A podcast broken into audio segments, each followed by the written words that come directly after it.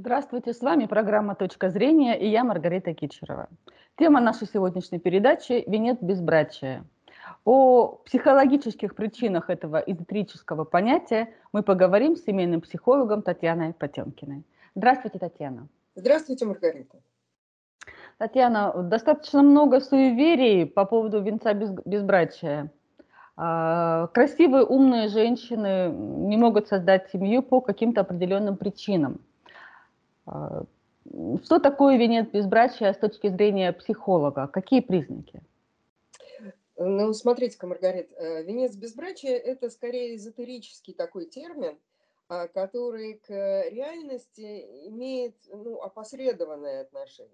Потому что есть э, совершенно объективные причины для того, чтобы э, снижалось количество, количество людей, желающих связать себя узами брака. И эти причины можно разделить на э, общие, угу. скажем, цивилизационные. А, если э, говорить о том, что население планеты растет э, очень серьезно, и особенно последние годы в связи с успехами медицины и разными другими улучшающими качество жизни мерами это, этот процесс, э, ну, в общем-то, особенно в развивающихся странах, э, очень активно идет, то угу. планета не выдерживает такого количества, такого количества населения. И еще Сергей Петрович Капица в своем последнем труде написал о том, что человечество в итоге достигнет какого-то определенного паритета в количестве живущих, и на этом Э, э, этот паритет, когда будет достигнут, то рост, э, рост населения будет стабилизирован. А, поэтому, ну вот есть общие причины, да, и мало того, в качестве цивилизационных причин можно назвать следующее. Ценности, если раньше ценность брака была экономической, ну, невозможно было вырастить, скажем так, в XIX веке, а, да и даже в начале XX века. Невозможно было вырастить ребенка одному, одному родителю. Это было очень трудно или доступно только для очень богатых слоев населения. А, да. Теперь... А, но ведь, э, да, э, Татьяна, но ведь бывает так, что и в полноценной семье абсолютно, где хорошие отношения между матерью и отцом, дочери остаются незамужними. Да, дочери могут остаться незамужними, потому что наши требования, вот опять я перехожу к цивилизационным uh-huh. темам, потому что теперь наши, наше отношение к браку изменилось. Если раньше продолжение рода, получение новых рабочих рук в семье, это было очень важно – Э, выращивание детей, это, был, ну, это была сущность, э, сущность семьи, а, то теперь мы ищем человека, который нас устраивает по разным, по разным другим параметрам. Нам важно, нам важно видеть человека, который подходит нам по образу жизни, по ценностям. А, мы больше заточены на любовь. Таких достаточно немного на самом деле, Татьяна. Э, что вы имеете в виду, Маргарита? А, людей, которые подходят нам вот по этим всем параметрам, которые вы перечислили. Это правда. Вот, вот видите, и вы сказали об одном важном парадоксе, что наши желания не всегда соответствуют э, реальности. Так. Человек, ожидания, наши ожидания, они очень высоки, а э, реальность немножко другая. И работать над этим, над тем, чтобы найти точки соприкосновения, а, понять другого человека. Ну, иногда нет ни навыков, ни, э, ни желания. А, очень часто, особенно молодые люди, а, хотят получить ну, в готовом виде. У нас общество потребления, долгое mm-hmm. потребление, и отношение к этому такое, что ну вот сразу, я увижу сразу – что человек мне подходит, и он изменит мою жизнь. И есть даже такой миф э, среди э, не только женщин, но и мужчин, что э, хороший партнер изменит мою жизнь таким образом, что я буду счастлив. А этого не происходит, потому что мы разные. И очень часто, обжегшись на первых отношениях, очень сложно создать, создать другие отношения, и люди теряют, теряют надежду, что ли. Но в основе этого лежит, лежит изменение ценностей. На смену экономическим, экономическим основаниям брака а, пришли ценности самореализации и поиска а, вот, э, друга по друга по интересам, друга по близости, вот какие-то такие вещи. То есть как такового не существует венца безбрачия? Нет, как такового венца безбрачия не существует. Существуют общие причины и индивидуальные. Среди... Но тем не менее, смотрите, давайте тогда да. разберем общие и индивидуальные. Э, да. Девушка пытается выстроить отношения с одним молодым человеком, другим, с третьим, и у нее не получается. И по неволе возникает суеверие, что это какая-то у нее или нехорошая карма, или венец безбрачия. Ну да, это такие объяснения. А как это может появиться? Да, вот, вот очень правильный вопрос, очень интересный. Как это может появиться? А, смотрите-ка, а, все идет из семьи. Те отношения, которые мы э, видим в своей собственной семье, они могут накладывать отпечаток на наши ожидания и на наши способы, как мы взаимодействуем с другими людьми. А почему у девушки не получились отношения в первый раз, второй раз? Э, здесь может быть много причин. Во-первых, угу. ее собственные ожидания, которые не оправдались.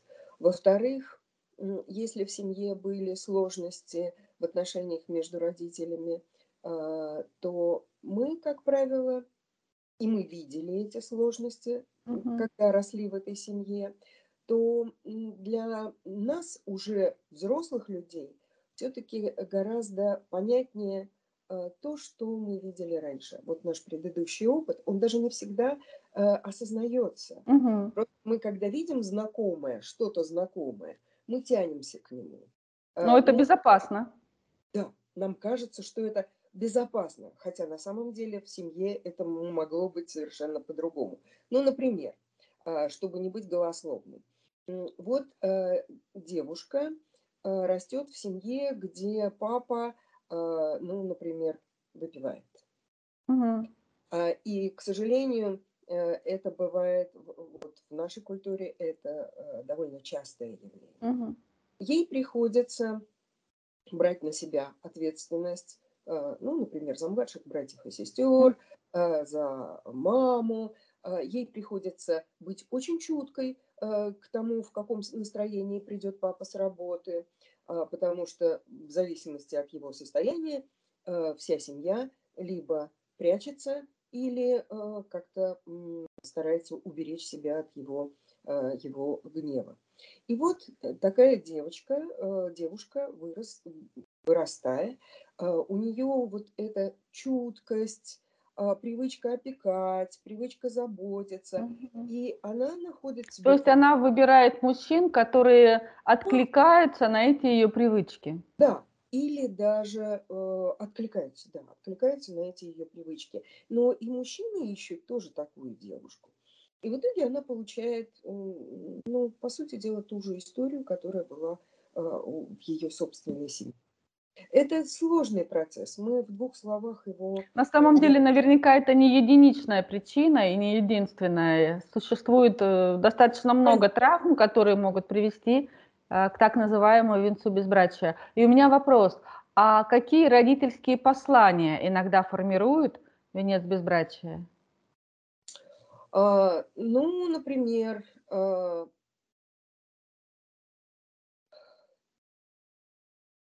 Ты должна жертвовать собой ради, ради кого-то, ради, ради угу. своих близких. А, э, извините, перебила. Никто тебя не будет любить так, как мать.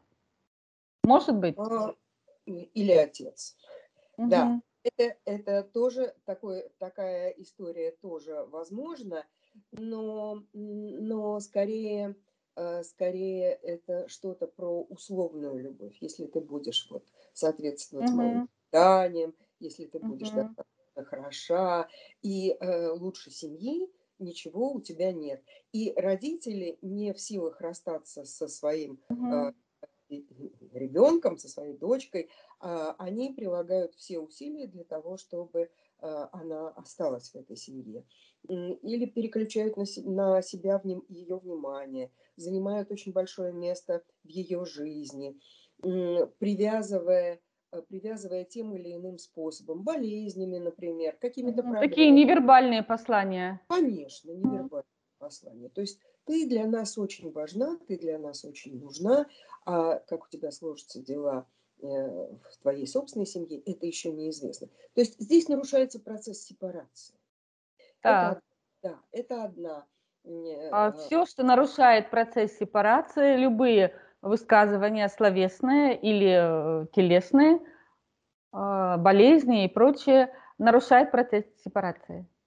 Ну, ну, конечно, процесс сепарации нарушается тем, что родители слишком крепко привязывают к себе ребенка тем или Мгм. иным способом, потому что они не мыслят себя в другой роли, они не мыслят себя, например, в роли просто самостоятельных людей, и ребенок им нужен для подтверждения, а, ну, Мгм. собственного родительского значения, собственной родительской роли. Так, Мгм. а кроме того, травматические переживания в своей собственной семье, когда, когда а, э, девочка или мальчик видит, что отношения между э, родителями– это непрерывная боль. Это могут быть просто скандалы, это могут быть а, измены кого-то из родителей. Мгм. Это, могу- это может быть, кстати, могут быть разводы в том числе. Мгм. И тогда тема семьи становится очень чувствительной, очень тревожной, и человек, вот выросший, выросший ребенок, э, уже заранее э, считает, что ну, семья ничего хорошего в этом нет. И э, создает свои отношения таким образом, а, что эти э, ожидания могут подтвердиться. Ну, если все время э, быть недовольным или если найти общий язык, э, то м, отношения могут сложиться. А если отношения не складываются один раз из-за собственных паттернов, другой раз, третий раз, а, это превращается уже в ожидание, это превращается уже в травму, надежда теряется. Ну, раз у меня один раз не получилось, другой раз не получилось, значит, э, я, значит со мной что-то не так.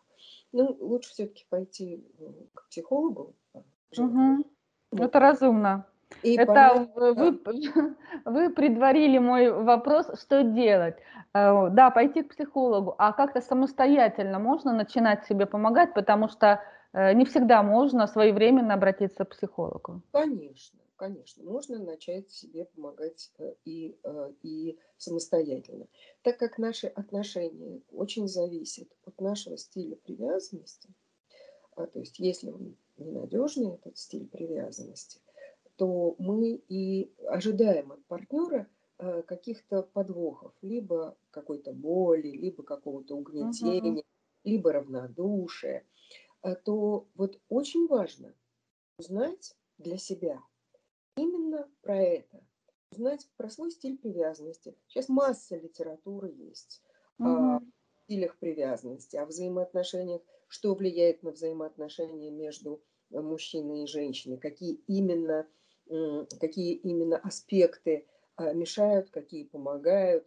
И э, вот самостоятельное, самостоятельное э, чтение или э, есть э, специальные семинары э, на различных платформах, э, которые э, пред- предполагают просто узна- узнавание о том, как это устроено.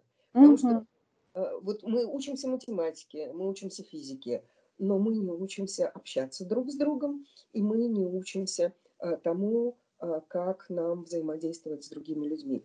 А те способы, которые мы выносим из своей семьи, они не всегда эффективны.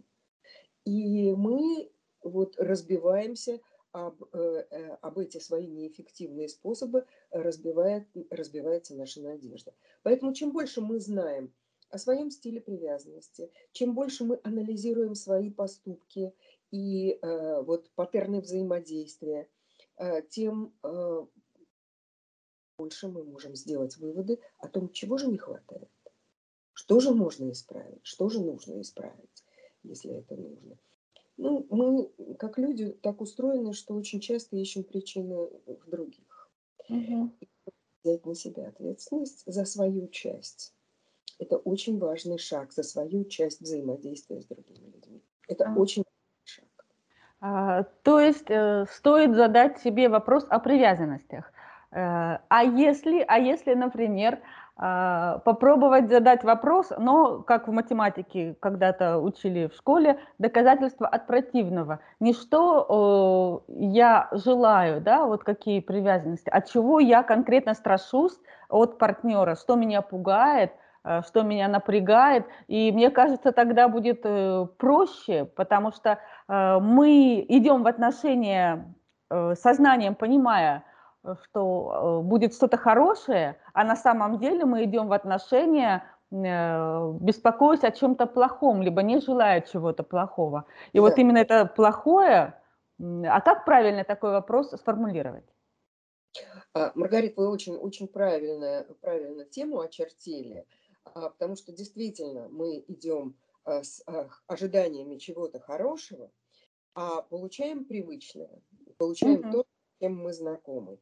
Или если не знакомы, а, не знакомы на, скажем, уровне осознанности, но знакомы эмоционально. И вы очень правильный вопрос поставили о страхах. Вот что же нас пугает? Угу. И этот вопрос, а, вот, вот провести анализ, что же я хочу от партнера, какие у меня э, ожидания, и что меня страшит, как вариант. А, угу. И проанализировать это. Действительно ли наши страхи, действительно ли мои страхи реалистичны, или это скорее мои, мои привычные ожидания. Вот, и вот э, тоже очень важно, я подчеркну, насколько мои страхи реалистичны. Э, э, это именно так мы можем определить, насколько этот партнер реально принесет нам боль, или наоборот принесет нам радость? Вот смотрите-ка, э, очень, э, как, как кто-то из философов сказал, что самые большие э, несчастья случаются, скорее всего, в нашей голове. Да? То есть наши ожидания и наши привычные способы жизни, они определяют восприятие нами партнера. Не всегда, не всегда партнер партнер воспринимается нами реалистично. Мы можем воспринимать его... А что в таком случае делать? Если они, естественно... Как понять реальность? Спрашивать, спрашивать, что ты имеешь в виду? Вот ты сказал это, ты э, поступил вот так. А что, что за этим стоит?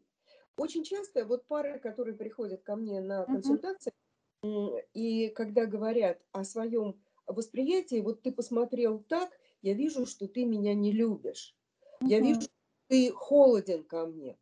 А партнер говорит, да нет, э, ты знаешь, у меня просто э, сегодня случилась э, там на работе какая-то какая-то большая проблема, и я ушел в мысли об этом. А его подруга uh-huh. расценивает, расценивает его взгляд как взгляд отвержения. Ну, она привыкла к отвержению. Это может быть самый большой ее страх – страх отвержения. И она считывает любые действия как отвержение. это, поэтому... это прекрасные э, вопросы, которые стоит задавать не только людям, которые начинают строить отношения, но и тем, которые находятся уже в браке. Конечно, конечно. Вообще про э, инвентаризировать свои ожидания друг от друга э, на любом этапе брака это всегда очень полезно. Что я жду от тебя? Я жду от тебя, что когда мне плохо, ты возьмешь меня за руку, а не будешь угу. читать нотации и говорить, надо делать вот это и это. Я угу. чувствую себя отверженно. А, мне важно, чтобы ты помогал мне угу. с детьми и а, или чтобы, чтобы мы имели какие-то романтические моменты в нашей жизни. Это очень важно. Потому что мы входим в отношения, ну, как бросаемся в холодную воду. Или угу. ожидаем, что она будет теплой, а оказывается, что она холодная. Безо всяких предварительных, э, предварительных каких-то планов, без предварительных, э, без анализа предварительных ожиданий. Поэтому это очень важно. И насколько партнер может быть отзывчивым, а, может ли он быть отзывчивым, это тоже очень важно узнать. Конечно, чем шире мы открываем глаза на себя, на свои отношения, а тем легче нам, э, чем больше мы говорим об этом с нашим партнером, тем легче нам создать устойчивую связь. И тем легче, наверное, нам жить, потому что когда мы понимаем себя, жизнь становится намного проще и приятнее. Конечно, конечно, Маргарита. А у нас есть э, такой еще э, очень характерный для не только для нашей культуры, вообще для человеческой культуры э, миф, что если человек любит, он поймет без слов. Нет. Нет. Никто не связан с космосом, и зеленые человечки, к сожалению, да. не могут передать на все мысли, которые есть в голове другого человека. Абсолютно так. Абсолютно. Спасибо. Спасибо, Татьяна, вам за такой содержательный и такой теплый разговор. Пожалуйста, всего доброго. На этом наша программа подошла к концу. С вами была Маргарита Кичерова и семейный психолог Татьяна Потемкина. Всего доброго.